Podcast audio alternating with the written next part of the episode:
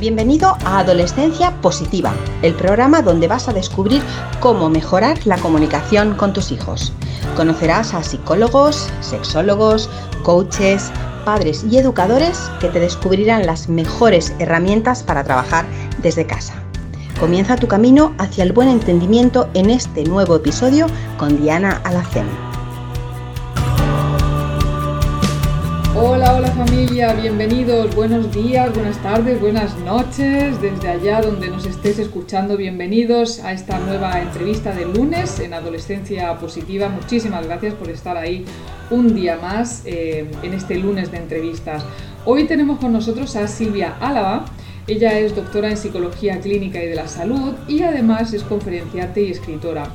Silvia colabora en diferentes medios de comunicación y hoy nos ha cedido su tiempo para explicarnos cuáles son los diferentes, em, las diferentes negociaciones o pactos a los que deberíamos llegar con nuestros adolescentes y los límites que debemos poner para no desgastarnos.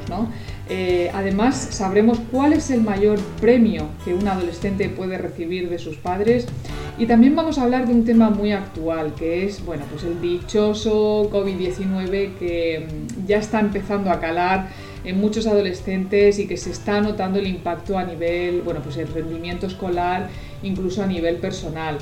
Así que vamos directamente y pasamos a hablar con Silvia. Bueno, pues Silvia, bienvenida a Adolescencia Positiva. ¿Qué tal estás? Muy bien, muchas gracias por invitarme. Gracias, gracias sobre todo por tu tiempo, ¿vale? Y por dedicarnos este, este ratito a, bueno, pues a, contestarnos algunas de las preguntas que tenemos eh, las mamis sobre todo, ¿no? Em, vamos a, dejarnos ya, vamos a ir directas al grano, ¿vale, Silvia? Eh, fíjate que yo he puesto el, título de, este directo Pacto con, con, el adolescente. Hay una película, no sé si la conoces, la de Pacto con el Diablo. y he querido un poco llevarlo a, la película. ¿Por qué? Eh, porque a veces no es fácil pactar con, los adolescentes. Se habla mucho de que hay que pactar con ellos, que hay que llegar a un acuerdo, que hay que negociar, pero nos cuesta mucho eh, llegar a pactos con ellos porque, claro, ellos tiran del hilo hasta donde pueden, ¿no? Y a veces pues acabamos discutiendo, enfadando. Eh, ¿por qué? Por, primero, porque es necesario pactar y segundo, cómo podemos hacerlo para no acabar en batalla. yo creo que es muy importante tener claro el concepto de voy a pactar, ¿no? ¿Qué cosas son las que se van a pactar y qué cosas las que no? Porque sí que es verdad que a veces nos encontramos una resistencia, pero nuestra propia resistencia interna, que lo que estamos pensando es, no, es que no tengo por qué pactar, no, es que tiene que hacer lo que yo digo o lo que yo quiero. Entonces, sería bueno tener muy claro qué cosas son para nosotros pactables y qué cosas no son pactables, ¿vale? ¿Por qué? Para saber dónde está la línea roja y llegar y decir, mira, es que estoy aquí, no lo vamos a pactar. ¿Por qué? Porque para mí es innegociable. Entonces, que nosotros lo tengamos claro nos puede ayudar. Eh, yo siempre digo a los, eh, cuando trabajamos en sesión, pues con los adolescentes, sobre todo con los padres, de no podemos entrar en todas las provocaciones del día a día. Porque es que si no, es verdad que es que no haríamos otra cosa, estaríamos todo el día enfadados, todo el día ahí un poco a la gresca. Entonces, tienes que decidir cuáles son tus batallas, cuál es lo que sí que es cierto que por aquí esto es lo que corto. Yo, por ejemplo, ahí el consejo que siempre suelo dar es, para mí es fundamental, el respeto. Entonces, lo que no voy a permitir es una falta de respeto. Lo que voy a ir un poco a cortar es esto. El resto de cosas, bueno, pues a lo mejor son las que sí que podemos ir pactando o sí que podemos ir negociando. Pero tenemos que tener muy claro en primera persona, porque si no, la primera resistencia somos nosotros que nos cuesta dar el brazo al torcer como diciendo, ay, es que no puedo ganar. si no es un tema de ganar, es un tema de convivencia y de mejorar, de mejorar la convivencia sabiendo muy, muy claro nuestras líneas rojas y lo que no es pactable o negociable. Claro, imagino que según la edad y según las distintas situaciones a las que nos vamos enfrentando, ¿no? Pues el uso de, los dispositivos móviles, el que quieran salir con los amigos, el que quieran regresar tarde, mm, ¿sería bueno llegar o, pactar antes de que esto suceda? ¿O muchas veces lo dejamos para cuando ya está la situación encima y nos damos cuenta de que esto se nos va de las manos y es cuando pensamos en pactar con ellos? ¿No sería recomendable a, eh, hacerlo con antelación?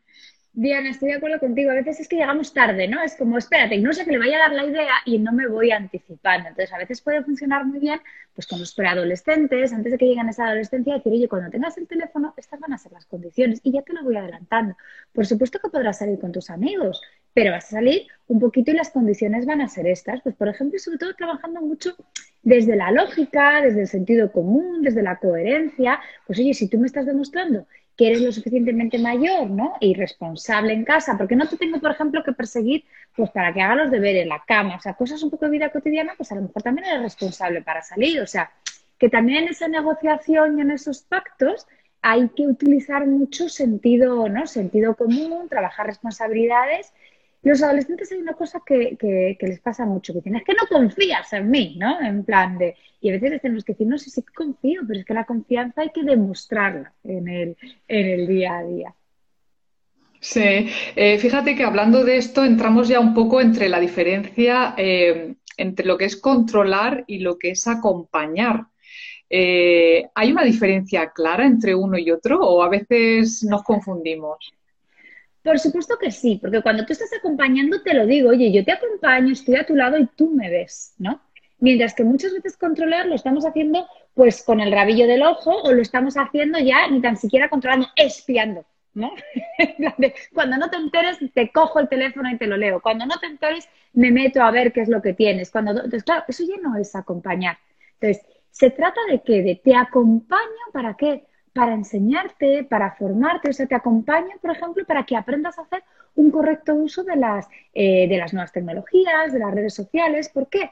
Bueno, pues porque muchas veces, ¿qué es lo que les pasa a los, a los chavales? Pues que a veces les queda grandes y entonces se dedican a colgar fotos o comentarios que no saben la repercusión que tienen. Y ahí estamos nosotros para acompañarles, formarles, porque si no, a veces lo que nos pasa es que tendemos a prohibir y a castigar en lugar de acompañarles a darles esa formación y enseñarles la forma correcta de hacerlo.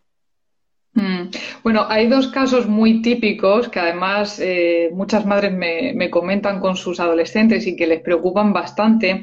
Uno es el tema de las amistades, ¿no? Hasta qué punto las amistades eh, les condicionan para comportarse de una manera, de otra.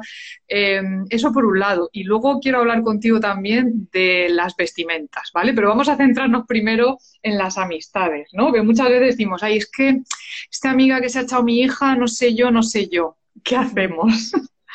Son dos temas claves y dos temas estrellas que también salen mucho en, las sesiones de psicología. Eh, fíjate, lo de las amistades sí que es verdad que es súper importante. Sabemos un poco que además cuando llega la adolescencia, ¿qué es lo que pasa? Bueno, pues que el grupo social adquiere una relevancia impresionante. ¿Por qué? Bueno, pues porque los familias pasamos a un segundo plano porque ya al final tenemos que pensar que las relaciones que construimos en nuestra vida con gente más importantes va a ser con gente de nuestra edad y eso empieza a ocurrir en la adolescencia. Además, el concepto de amistad va cambiando. O sea, cuando los niños son pequeños, los amigos son circunstanciales. Es decir, el amigo es el que se ha sentado a mi lado en el colegio, es con el que he jugado en el patio, es el que en un determinado momento me ha prestado un bolígrafo. Bueno, esto era pre-COVID, ¿no? Ahora ya no podemos prestar los, oh, bolígrafos, ¿no? En plan, no se dan cuenta. O los hijos de los amigos de mis papás. Entonces eran un poco los amigos esos circunstanciales, ya va cambiando el concepto. A los ocho años ya empiezan a ser amigos porque hacemos algo, tenemos ya un poquito en común, ya no es tan circunstancial, pero realmente esa amistad más profunda empieza a surgir en torno a los doce. ¿Qué es lo que ocurre? Bueno, pues que ha habido niños o niñas que a nosotros nos encantaban ahí ser amigos de nuestros hijos, que les hemos visto crecer juntitos de que se quieran así, y resulta que nuestros hijos o nuestras hijas van así del amigo. Y ya llega un momento en que ya hemos llegado a esos 12, cada uno va desarrollando su personalidad, no pegan, ¿no? Por así, por así decirlo. Entonces, ¿qué es lo que pasa? Que hay que entender por qué a veces hacen esos cambios de amigos. También es muy importante intentar, oye, que sean buenas amistades en el sentido que no se vayan a meter en follones. ¿Qué es lo que pasa con un adolescente? Que cuando tú le dices, con este amigo no, este no me gusta, con este te he prohibido que vayas, hemos liado, porque le hacemos todavía mucho más atractivo, mucho mejor. Entonces, ¿qué es lo que podemos hacer? Bueno, hacerlo de forma un poquito indirecta, es decir, vamos a favorecer que quede con determinados chavales, no otros. Es decir, pues por ejemplo, voy a invitar a casa no sé quién. Ay, ¿por qué no invitamos mejor a este, no? A, este otro. ¿Por qué no intentamos organizar a veces un encuentro ahí eh, fortuito con, con esta otra persona? ¿Vale? Yo creo que eso sí que lo podemos hacer, favorecer, pero no, no imponer.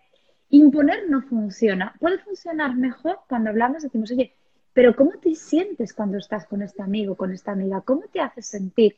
¿O cómo te hacen sentir las decisiones que ha tomado, las consecuencias que, eh, que ha tenido? No nos lo va a decir, ¿eh? seguramente que se calle, pero sí que se queda ahí un poco reflexionando porque luego a mí, ¿no? Como psicóloga, sí que me terminan diciendo, y muchas veces dicen, oye, me he dado cuenta que es que este chico, esta chica con la que iba, me hacía tomar malas decisiones, o me dejaba arrastrar por las ideas que tenía, no era capaz en un determinado momento de decir que no, y fíjate los follones que me he metido, la de partes que me han puesto en el colegio, o las de incidencias, o tarjetas, en cada cole lo llaman de forma diferente, de instituto, o, que me he enemistado con otras personas, porque me ha hecho esto es más de chicas que de chicos, ¿no? Pero porque me decía que no hablara con tal, entonces sí hacerle reflexionar sobre cómo les han hecho sentir o cómo, para que la decisión sea siempre del propio adolescente, que no sea algo impuesto por los padres, porque es que además suele tener el efecto contrario. Cuanto más lo prohibamos, más atractivo se, hace. Claro, yo creo que aquí es importante sobre todo la escucha activa, ¿no? Porque muchas veces los padres eh, nos dejamos guiar por los prejuicios, ¿no? Y pensamos, pues esta amiga con estas pintas no, puedes, no puede traerle nada bueno a mi hija, ¿no? Quizás muchas veces sea conveniente lo que tú dices, invitarles a casa, conocerles un poquito más, para saber qué es lo que le atrae de esa persona, por qué quiere pasar más tiempo con ella, ¿no? Y dejar un poco los prejuicios al lado que, muchas veces eh, los padres también no, nos podemos equivocar, ¿no? En ese sentido. Claro que sí, o sea, primero invitarles para ver lo que lo, realmente cómo son y luego ya favorecemos que invitemos a, ¿no? Que se pueda relacionar con los que más nos gustan. Pero siempre hay un poco, yo creo que puede estar, ¿no? Que puede estar bien. No dejarnos llevar tampoco por estereotipos, o sea, fíjate que antes hablabas de lo de la ropa, ¿no? Y las, y las modas. Bueno, pues en ocasiones nosotros les estamos dando más importancia a lo mejor a la vestimenta o a la ropa de lo que se la dan ellos. Están en una edad de, eh, de experimentar. Yo, por ejemplo, ahí que trabajo y muchas veces soy ahí como súper insistente con el tema respeto, faltas de respeto ninguna, si me haces daño hay un poco, eso sí que van a tener una serie, no castigos, pero sí consecuencias lógicas, coherentes. Yo la ropa no le suelo dar tanta importancia, distinguiendo que, oye, mira, si vamos a una boda, vamos a una comunión, vamos justo hoy a comer a casa de los abuelos porque tienen un evento que es su cumpleaños, pues chico, chica, aquí lo siento mucho, pero hay que vestirse de una determinada forma porque lo impone la sociedad y ante un determinado evento, pues aunque no te guste, vamos vestiditos, pues ¿no? Como nos dice un poco la sociedad. Pero el resto, pues al final llega un momento que es que al final es una batalla más, una batalla nada más en la que vamos a consumir muchísima energía, cuando lo más probable es que esa cresta, esos pelos, esa camiseta o ese tal, ya se lo vayan a quitar ellos en una, en una temporada. Además, basta que tú se lo digas un montón de veces, eso no te favorece, no te queda bien. Que con que se lo diga una amiga a un amigo, se lo quitan en el momento, ¿no? O sea. Eso es cierto. Eh, pero bueno, sí que es verdad que preocupa muchas veces a las madres. Bueno, pues tú sabes que hay una moda. Eh, ahora, bueno, va a empezar el frío y no, pero sí que es verdad que durante el invierno, el verano, perdón, eh, pues muchas chicas van con estos pantalones tan cortitos a clase, los que yo llamo los tangalones. ¿no? Y claro, pues hay madres a las que les preocupa eh, que sus hijas eh, vayan pues eh, enseñando tanto a, clase, ¿no? ¿Qué, podemos aconsejarles o cómo podemos ayudarles? Claro, pero ahí es diferente. Ahí entrarían dentro de esa parte de las normas de las convenciones sociales. Generalmente suele ser el propio colegio el propio instituto el que dice este tipo de ropa que no se puede llevar. ¿No? O sea, hay, hay colegios e institutos que lo tienen muy estrictos, desde algunos que dicen, no puedes llevar nada que no lleve cuello, ¿no? Yo recuerdo una niña que me decía, no se puede sin cuello. Digo, con camiseta no, te puedes poner un pañuelo por encima porque la norma es que es con cuello. Hay otros que dicen que es que es el escote, hay otros que te dicen que es, o sea, dentro un poco de lo que se dice la norma social, evidentemente tú no puedes ir con un micro pantalón de estos, que es que no son así, son así, ¿no? Que es que se ve prácticamente todo, que dices, no, esto, esto es una cosa muy moderna. En nuestra época, Diana, no existían los pantalones con forma casi triangular. Bueno, pues esto forma parte de esa parte que decimos de, oye, en tu tiempo libre puedes ir vestida como quieres, dentro de lo que hay unas normas sociales, pues vamos a intentar cumplir las normas de, a lo mejor es que, claro, evidentemente no hay que ir al instituto de punta en blanco, pero este determinado tipo de, pantalones pues no se puede llevar. Igual que no puedes ir a clase enseñando, ¿no? Prácticamente la ropa interior.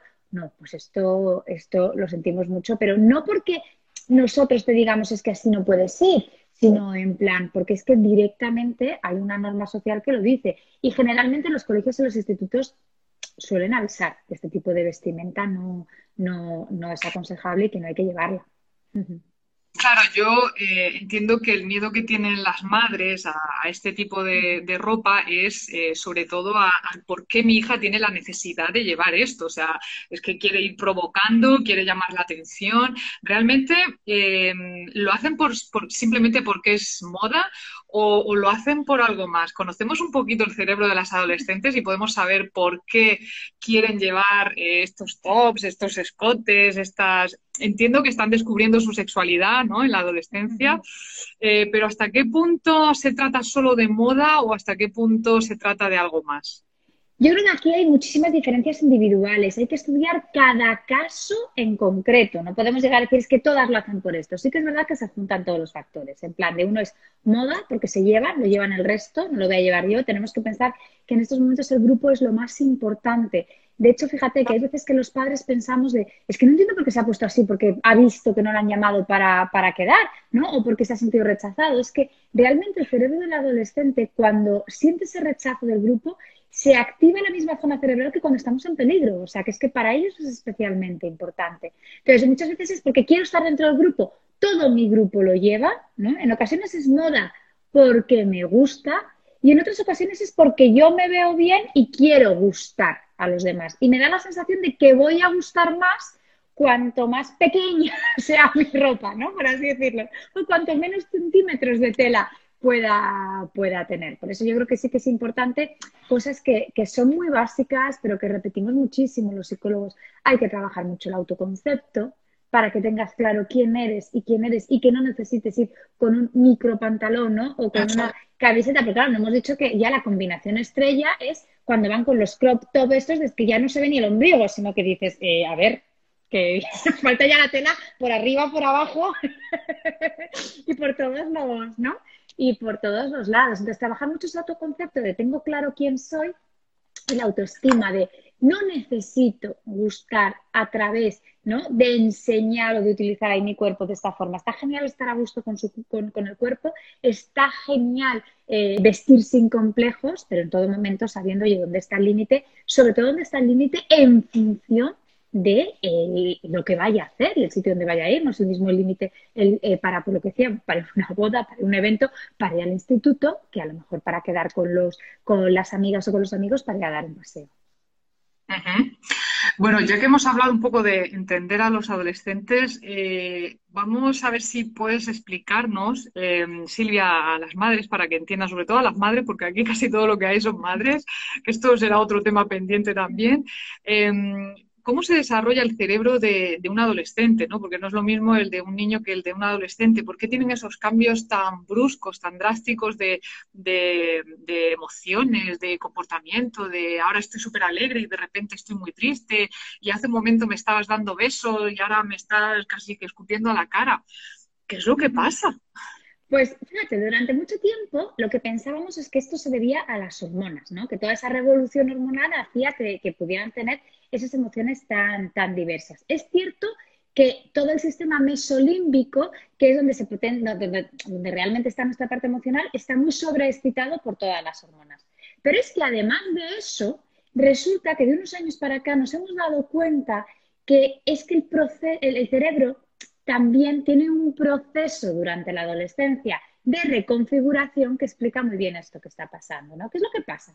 Bueno, pues que hay una gran diferencia entre el cerebro del, del niño y el cerebro del adulto y esa diferencia se empieza a marcar en la adolescencia para que el cerebro pueda convertirse en un órgano muchísimo más potente, que pueda hacer, por ejemplo, la, cantidad de procesamientos a la velocidad que lo hacemos, con la profundidad con la que podemos razonar eh, ya a partir de la adolescencia, ¿qué es lo que ocurre? Pues que tiene que haber un proceso de reconfiguración, que además es un proceso que tiene un nombre muy gráfico, que es de poda sináptica, ¿no? Es decir, lo que va a hacer es que todas aquellas eh, terminaciones nerviosas, todas aquellas sinapsis que no funcionan muy bien o que no son tan válidas en el futuro, ¿qué es lo que hago? Me las cargo y empiezo a hacer otras que sean muchísimo más potentes. Por eso en muchas ocasiones, en ese proceso de poda sináptica, hay veces que les encuentras como diciendo, se ha quedado, ¿no? Se ha quedado al helado, al helada que está en poda sináptica. Es normal, ¿no? Que a veces hay un poco unas cosas que te dicen los padres y que los vemos y dices, pues sí, eso ocurre en la adolescencia. ¿Qué es lo que ocurre? Que este proceso empieza desde aquí hacia atrás hacia adelante. Y lo último que se reconfigura, lo último que madura es esta zona de aquí, que es el lóbulo prefrontal, que es donde reside lo que se llama la función ejecutiva, que es nuestra capacidad para controlar nuestra conducta pero sobre todo para controlar y regular nuestras emociones. Durante la adolescencia, como se está reprogramando el cerebro y lo último que se hace es esta zona de aquí, la de regular las emociones, por eso les cuesta tanto regular las emociones. Incluso podríamos pensar y decir, pero se han ido un paso para atrás, pero si esto cuando era más pequeño, ¿no? Durante la infancia no se lo tomaba en la niñez de forma tan tremenda. Bueno, pues es precisamente por esto. Y además es que este proceso de, de, del lóbulo prefrontal tarda mucho, mucho, mucho en conseguirse, ¿no? Son hasta los 25 años, o sea, que, hay que entender ahí por qué, pues esas veces, eh, pues muchas veces los adolescentes reaccionan de forma tan, tan desproporcionada. No es porque quieran sacarnos de nuestras casillas, a veces sí, ¿eh? Pero no es en plan porque quieran hacerlo solamente para llamar la atención, sino porque el cerebro está en ese proceso de reconfiguración y hay que entender lo que eso conlleva. Bueno, eh, sabemos que para un niño eh, la mayor recompensa cuando hace cosas bien hechas es la atención de los padres y no eh, los objetos materiales, ¿no? Esa es su, recompensa. Pero, ¿y los adolescentes cuando hacen mm, cosas buenas? Porque es verdad que hay, que hay que focalizar más en lo que sí hacen bien y no tanto en lo que hacen mal. Eh, ¿Los adolescentes se conforman con nuestra atención o quieren algo más? de los adolescentes nos puede parecer que son ya muy mayores, que no necesitan nuestra atención y sí que la necesitan. Necesitan sentir que les, eh, ¿no? que, importan, que estamos pendientes de ellos. ¿Qué es lo que pasa? Que ahí cambia mucho la forma de prestarles atención. A un niño le dices, ¡Hala, muy bien, qué bien lo has hecho! ¡Choca! Y se va feliz. A un adolescente le dices, ¡Hala, qué bien, qué bien lo has hecho! Y te mira con cara de, ¿qué vas? ¿No? Directamente. Entonces, ¿qué es lo que pasa? Que hay que reconocérselo pero de forma súper concreta, ¿no? Oye, estoy orgullosa porque he visto que has gestionado muy bien este tema con las amigas. Oye, estoy orgullosa porque cuando te has dado cuenta que ibas al, instituto, pues tú misma te has cambiado la camiseta sabiendo que esa era no, lo que tenías que llevar. O sea, que en todo momento necesitan que les reconozcamos. O, oye, gracias por haber puesto la mesa, ¿no? Ya sé que habíamos pactado que, que íbamos a colaborar todos en casa y que éramos un equipo, pero te lo reconozco. O sea, sí que siguen necesitando nuestro reconocimiento sí que siguen necesitando nuestra atención de forma diferente, quizás no tan encima, pero lo podemos pasar, cambiar por hacer cosas con ellos que les pueda, eh, que les pueda interesar, pues de repente un día, ¿no? Cogemos, nos vamos, pues eso, a, merendar, de, pues, eh, de, compras, eh, si les, ¿no? si les apetece, te acompaño y te voy a ver al, bueno, ahora ya no tenemos partidos, pero sí a lo mejor al, al, al entrenamiento, o veo ese partido contigo, o, vemos una serie y la, y la comentamos, otra cosa muy interesante, ¿no? Que nos preocupa mucho lo que ven, pues a lo mejor nos tenemos que sentar a verlo con ellos y luego comentar qué es lo que, es lo que están viendo. O sea que cambia un poquito la forma de conseguir, eh, o sea, de prestarles esa atención, pero de verdad que la siguen necesitando. Bueno, eh, vamos, a, vamos a volver a la, actualidad, ¿vale? Vamos a tocar un tema más actual, que es el, dichoso virus que tenemos encima. Em, y quiero trasladar este tema a, bueno, pues a los colegios, a los institutos. Em, yo estoy notando mucho que hay como una falta de motivación en, los chavales. Eh, noto que están más decaídos. Están con falta de ganas. No sé si tendrá algo que ver todo lo que hemos pasado o, que después de estar tanto tiempo sin escolarizar, eh, ahora les está costando mucho volver a la rutina. qué es lo que está pasando con, nuestros adolescentes y, sus, estudios.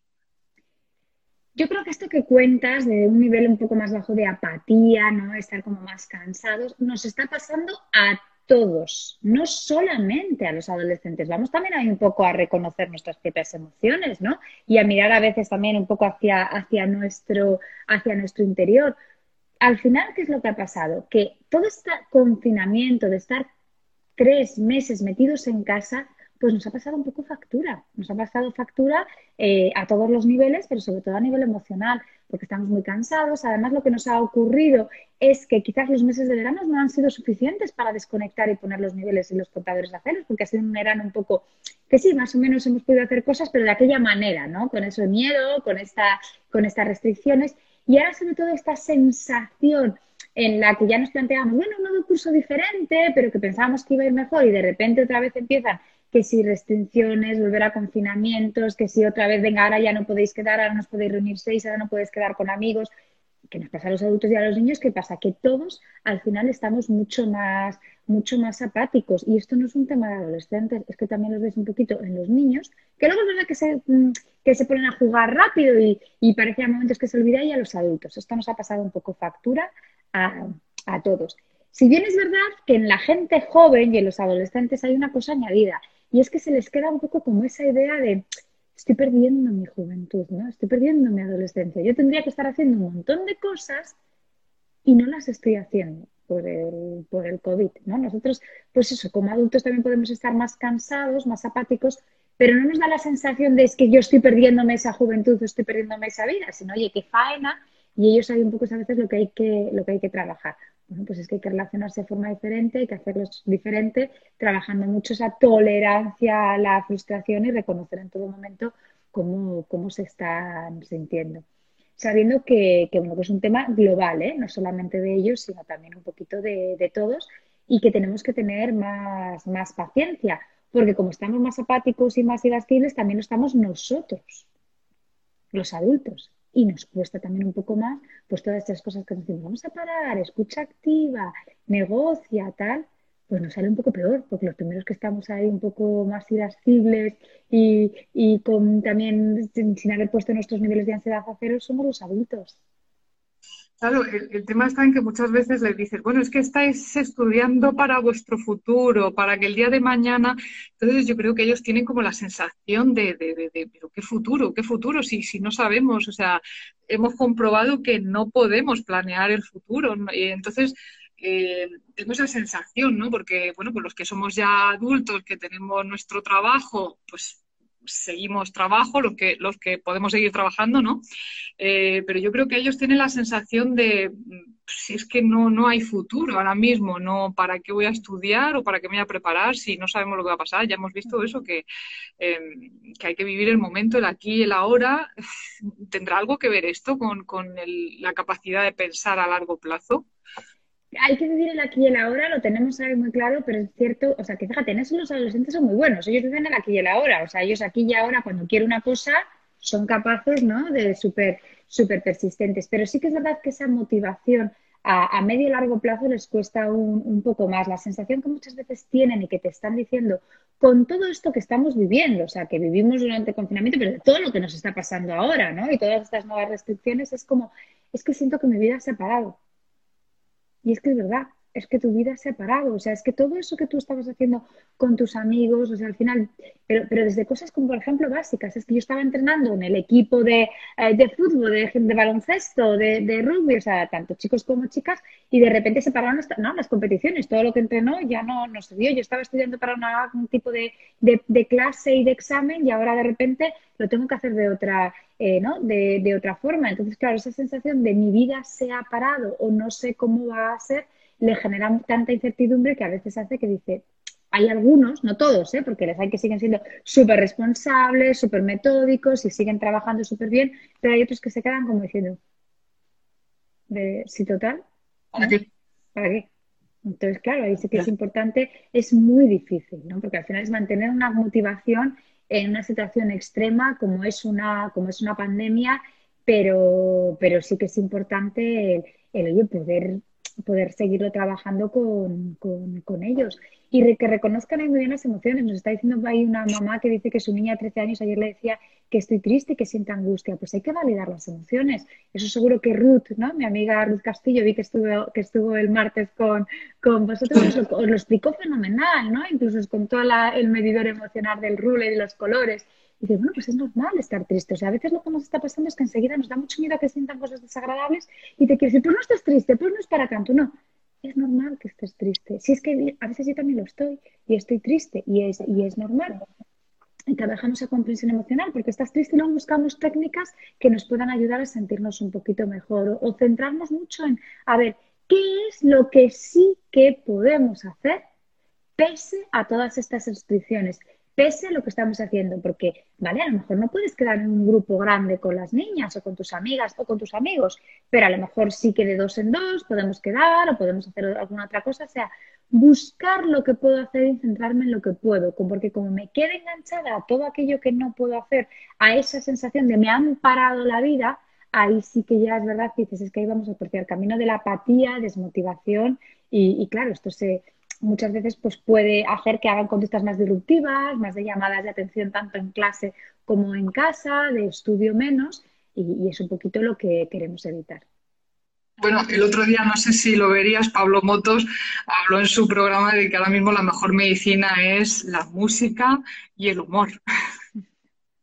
Así que habrá que habrá que ponerlos en práctica también. Quizás esto ayude también, ¿no? De alguna manera. Que la música y, ¿no? y, y el humor son eh, unos potenciadores fantásticos, son facilitadores emocionales de emociones agradables. Entonces, esto de llegas a casa algún día, eh, venga, pues ese día que llego que dices que no puedo más, es que tal, pues a veces ponerte una canción, una canción que tú sabes que te motivas, ¿no? Y ponerte esa canción y cantarla, pero sin vergüenza, para ti, ¿no? Pues eso a veces nos ayuda a que a recargar las pilas, a generar esas emociones agradables que necesitamos para hacerle frente a la, a la situación y para frente a hacerle frente hay un poco pues que sabemos que es, que es complicado. En absoluto banalizando, en absoluto diciendo ideas que esto no pasa nada, si no es para tanto, no, porque es mentira, pasa y pasa muchísimo. Y la situación es muy grave, no puedo llegar y decir, ah, es fantástico, el país de la piruleta no existe, vamos a vivir en la realidad, la realidad es esta, pero voy a intentar centrarme en lo que sí que puedo hacer y voy a tener pequeñas estrategias con cosas que me hacen sentir bien.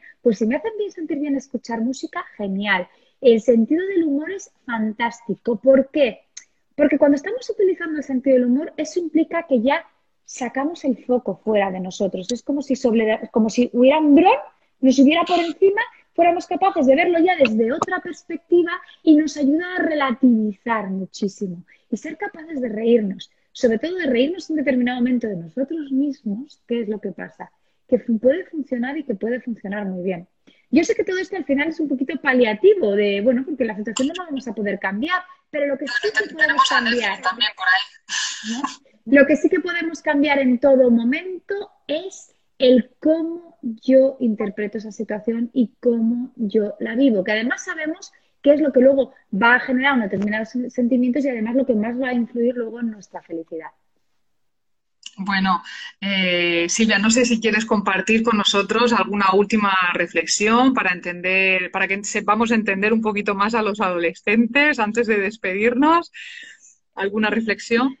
Bueno, yo como reflexión diría, la adolescencia es una época como muy temida, muy de, ¡ay, Dios mío, que es mi niño, mi niña maravillosa se me ha hecho un adolescente! ¿Qué va a pasar de mí? Bueno, la adolescencia tiene cosas súper positivas, o sea, vamos también un poco a centrarnos en eso. Seguramente que puedes tener unas conversaciones con tu hijo con tu hija que antes no las podías tener, porque llegan a tener un nivel de desarrollo de su sentido crítico, de sentido un poco, este, también un poco veces idílico de la justicia, porque les falta un poquito de esa experiencia vital, pero que tiene momentos maravillosos. Vamos a quedarnos y a rescatar esos momentos. Y sobre todo, no forzar porque este tipo de conversaciones y de momentos suelen ser más cuando salen de ellos. En ocasiones el problema es que a mí me viene bien ahora y entonces me acuerdo que sea y ahora no está en ese modo. Entonces, sin forzar, vamos a crear momentos de comunicación en el que, por supuesto, que se sientan muy escuchados, que eso yo creo que es importante.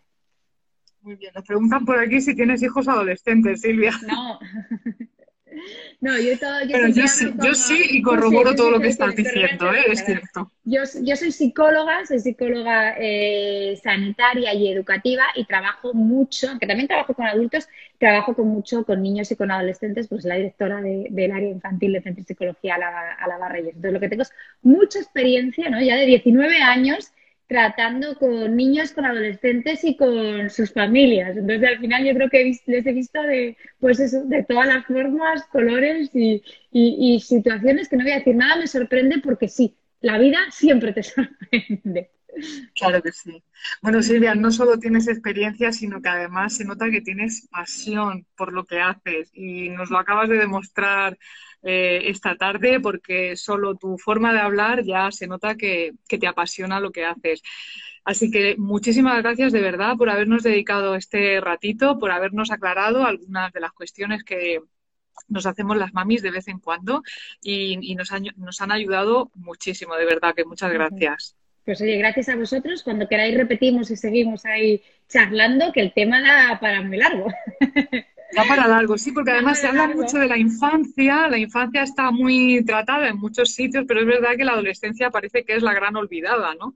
Y, y sin embargo yo creo que es la época en la que más nos necesitan.